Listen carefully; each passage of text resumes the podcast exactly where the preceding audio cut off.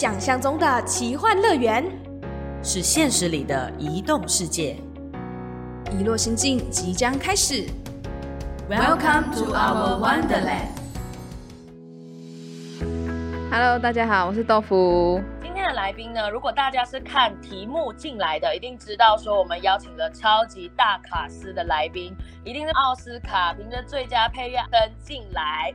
但是呢，我们今天要来聊的不是奥斯卡音乐，而是要聊来宾本人。所以呢，我们先欢迎我们的大来宾好朋友有斌、苏雅，欢迎。耶大家好，我是尤斌，我不是大咖，我只是一个小人物。主持人豆腐，主持人小子，你们好。其实我们要来聊啊，不是只是聊尤斌的电影配乐，只是要来开箱一下，说你在美国的生活跟环绕着电影配乐这个工作发生了什么样的事情。一定要前情提要一下，会有促成这一集，是因为好朋友雨晴介绍，在马来西亚报道有专访搜雅尤斌，然后我看到以后，我就想说。哦，不行，我一定要邀请这么厉害的来宾，一定要来认识一下。然后我记得那时候就打字 WhatsApp 给友斌，然后我就打繁体字，然后我就想说，可是你在美国应该不会看繁体字嘛？结果友斌跟我说，这是马来西亚人独有的能力。然后我就想说，好，那我们的主题差不多可以定了，就是海外华人在世界各地发生了什么事。接下来呢，就先要请有斌稍微自我介绍一下，因为你现在。刚下班，然后晚上，我们现在就是下午，所以呢，大家一定很好奇你的工作是什么，为什么会跟我们有时间差？呀，大家好，我是来自马来西亚的苏斌，或者你们也可以叫我说呀。呃，我目前人在美国洛杉矶，在好莱坞电影业从事配乐所有的幕后工作，从可能录音啊，然后 editing 啊，tuning 到混音 mixing 这一类都属于。整个电影配乐幕后制作的工作范围了，然后今天刚刚结束一场录音，所以稍微在录音室待了比较长的时间，但是还是很谢谢你们的邀请，我来嗯闲聊哈啦。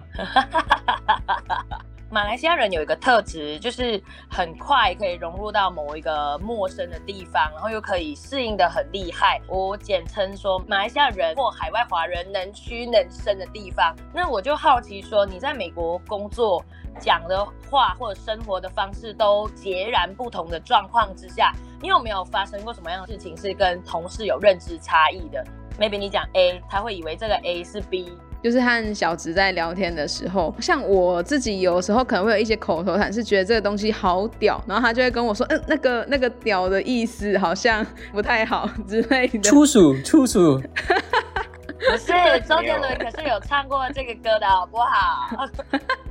哎，这个超屌的哦，超屌的哦。对对对，就可能会那样。哦，刚好恰逢今天是周杰伦发他新专辑的大日子哦。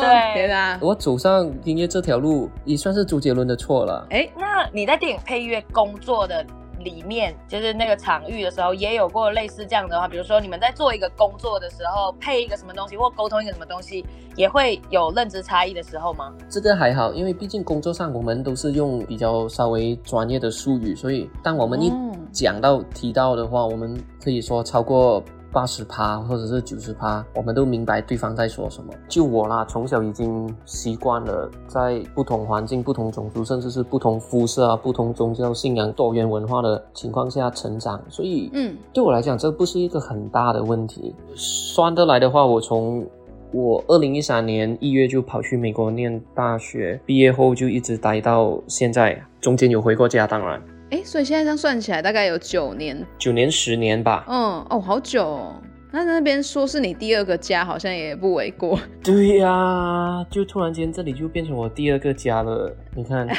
就是当初会选择去美国，就是因为十六岁的时候我就决定我要我要往音乐这条路走。但是音乐这条路有很多选择，有的可以成为演奏家，但是我自认我我的音乐造诣没有那么高，所以我不觉得我可以做一个演奏家。那刚好那时候我们就有那种 MP3 的随身听啊，或者是 Discman 这种随身听啊，我就我就听了听了，我就很好奇，这些人怎么可以把一个拥有超过五十个人的管弦乐团就这样融入或者是收纳在一片 CD，然后透过我们的耳机，让我们欣赏。然后再加上那时候我们零五年、零六年，你你读了初中三年，然后又开始读高中的时候，你就一直常去电影院晃啊。然后当时看到最喜欢的就是那个叫《Pirates of the Caribbean》，还有 Christopher Nolan 的《The Dark Knight》。大家都知道，呃，Jack Sparrow 杰克船长的那个，我相信你们不是电影发烧友，也不是音乐狂，你们都大概知道。当我一提到 Pirates of Caribbean，一定会想到那个 Captain Jack Sparrow 的那个旋律嘛，超爱。我就很好奇，到底是谁那么厉害，可以让我一直记得这个音乐？然后我就看了看，哦，原来配乐家叫做 Hans Zimmer。然后刚好接下来又有那个 Christopher Nolan 的 The Dark Knight 上映，然后刚好又发现到。它整个配乐很奇怪哦，就很不一样。然后它又是 Hans Zimmer 的作品，再加上那时候我也开始打电玩嘛，然后大概二零零五年、二零零六年才开始玩那个叫《最终幻想七》，就是 Final Fantasy Seven。我也发现到这些电子游戏，他们背后的背景音乐也是蛮好听的，所以嗯，我就发现到 OK，其实我都很喜欢这一类，可能是管弦乐队的配乐啊，或者是管弦音乐啊。甚至是没有人唱歌的音乐，我都可以喜欢上。然后我就发现到，我可以走音乐这条路。然后发现到，全世界只有那么几间大学有提供录音课程，然后。又能提供最完善的设备，就是在波士顿这间伯克利大呃音乐大学，所以我就当我们要申请大学的时候，我只有报名一间大学，就是想尽办法要学分转移过去呃伯克利大学。你看能屈能伸的代表，对，就是真的，一妥协一不妥协，我就义无反顾出去了，冲出去。我的父母也拿我没办法嘛。我只是报名一间大学，毕业典礼结束后，我的爸爸就问我：“嘿，现在有什么打算？只是要回马来西亚了。”我简直是傻了，我我就直接跟他说：“呃，其实我想留在美国，看下有没有工作机会。”然后当然我们也有稍微的 argue，就是争执了一下。嗯，他就说：“好吧，给了你三年的时间，你要做什么都好，三年后你就应该要考虑是否要回家。”我就搬去了洛杉矶，通过朋友介绍，就开始在这种呃电影配乐工作室实习，实习，实习，然后工作，然后累积的经验，到最后很幸运的就在我的偶像的工作室工作，然后到现在，对，原本三年变十年的这个长度。那想要问有边，你觉得你身边的同事对你的印象会是什么啊？就是嗯，有时候我们自己在对外，像在职场上的时候，可能会比如说像小植好了，我跟他。共事这么久的时间，我就觉得他对外展现的特质是那种很热情，跟他非常的善于去对别人沟通，就是在他展现出来的特质是这样。所以我想到小植的关键字就是哇，应该是一个公关，就没没比是像这样吧？哎哎哎哎，那不是我说的。呃，我相信大多数的人都会用神经病来形形容我吧？啊，就是疯疯癫癫吧？又又不可以说自己放荡不羁啊，这个这个太贬义了。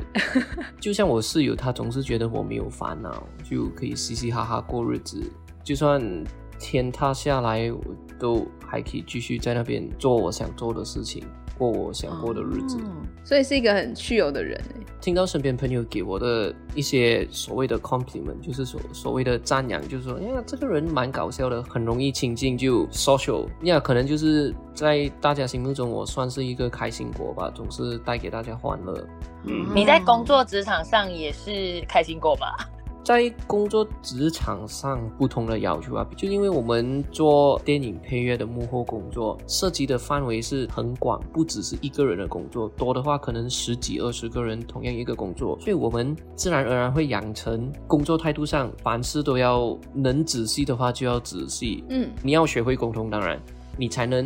很好的把所有事情都交代清楚，然后大家才不会浪费时间在猜。当然了，他们还是觉得我们亚洲人就是比较勤劳，比较勤劳的亚洲人。哎，也讲到一个重点了，能屈能伸的其中一个特质是亚洲人够勤劳，所以大部分的海外华人到异地打拼，都会给人家一种感觉是认真，很能融入。呀，对，能屈能伸。你觉得你是能屈能伸的人吗？哇，这个一定要，一定要。为什么？么超级能忍受委屈哦之类的。如果要形容的话，我是会看是无伤大雅的争执，我是不会浪费时间去跟人家去争执。如果这个真的是会严重伤害到我的话，那我当然一定会跳出来保护自己。对目前投入电影配乐的工作。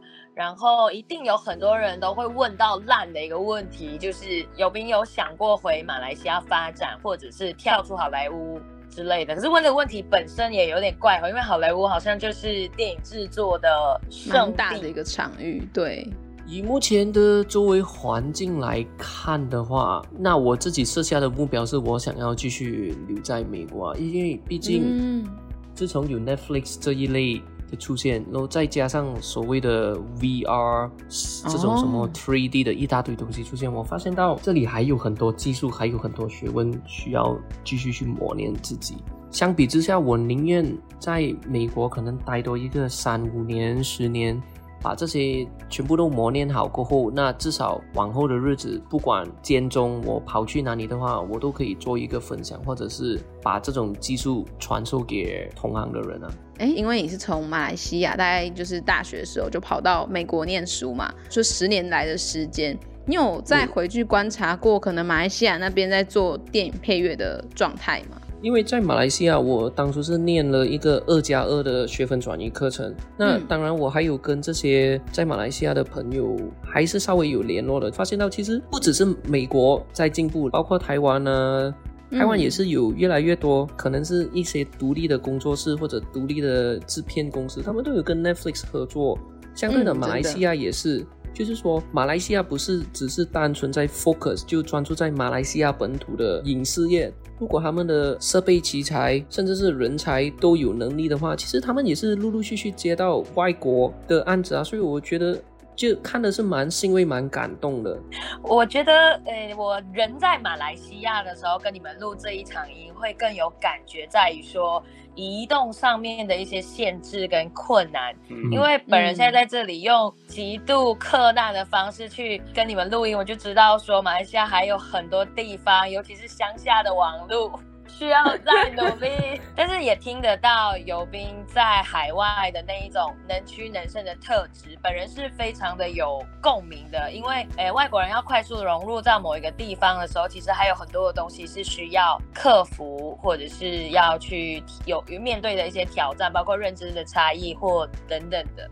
对我们是小强，你那你不要叫收牙，你可能要应该要问一下友兵说，为什么你叫收牙？该不会真的是友兵的名字直翻吧？哦，这个故事的话又要讲到我十岁那一年，这么久，从前，对，就十岁那一年某一天，我朋友就突然跟我说，哎，你干脆叫自己收牙兵。